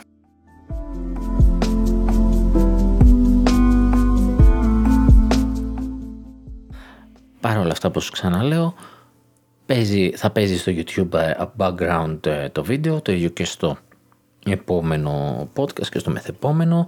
Ε, όποιος δεν θέλει, ελαχιστοποιεί το βίντεο και με ακούει, ε, ώστε να μην είναι spoiler, αν και έχει χτυπήσει τέτοια ρεκόρ το παιχνίδι, που πραγματικά αναρωτιέσαι ποιος δεν παίζει το παιχνίδι. OK, okay, κάποιοι μπορεί να το περιμένετε στο Switch, να είναι η μόνη σας κονσόλα, θα δούμε πώς θα είναι. Ε, έχω παίξει ήδη αρκετές ώρες και ευελπιστώ μέχρι τότε να έχω παίξει τριψήφιο αριθμό ε, ωρών, να το έχω τελειώσει δύο φορές τουλάχιστον ε, και όταν θα βγει στο Switch πιθανότατα να το πάρω και για review έτσι καθαρά για να δω πώς θα είναι τεχνικά ή πόσο θα μου αρέσει handheld. Θα μπορούσε, το βλέπω handheld ε, έχω την περιέργεια να το δω πώς θα είναι στο Switch. Ε, θα πω μια εντύπωση σαν παιχνίδι τώρα. Τεχνικά δεν σας ενδιαφέρει πώς είναι στην εκάστοτε κονσόλα, στην κονσόλα του Switch όταν θα έρθει ο καιρός. Ε, στο επόμενο επεισόδιο ή την επόμενη εβδομάδα ή τη μεθεπόμενη, ανάλογα τι νέα θα έχει στο εντωμεταξύ. Ελπίζω να μας ξαναπεθάνει και στην ανιδρία και να μην έχει νέα μέχρι το επόμενο event, ξέρω εγώ μέχρι να βγει το, το Zelda. Ε, όπως και να έχει, ελπίζω να σας άρεσε, ε, ελπίζω να είστε καλά και ελπίζω να τα ξαναπούμε στο επόμενο επεισόδιο.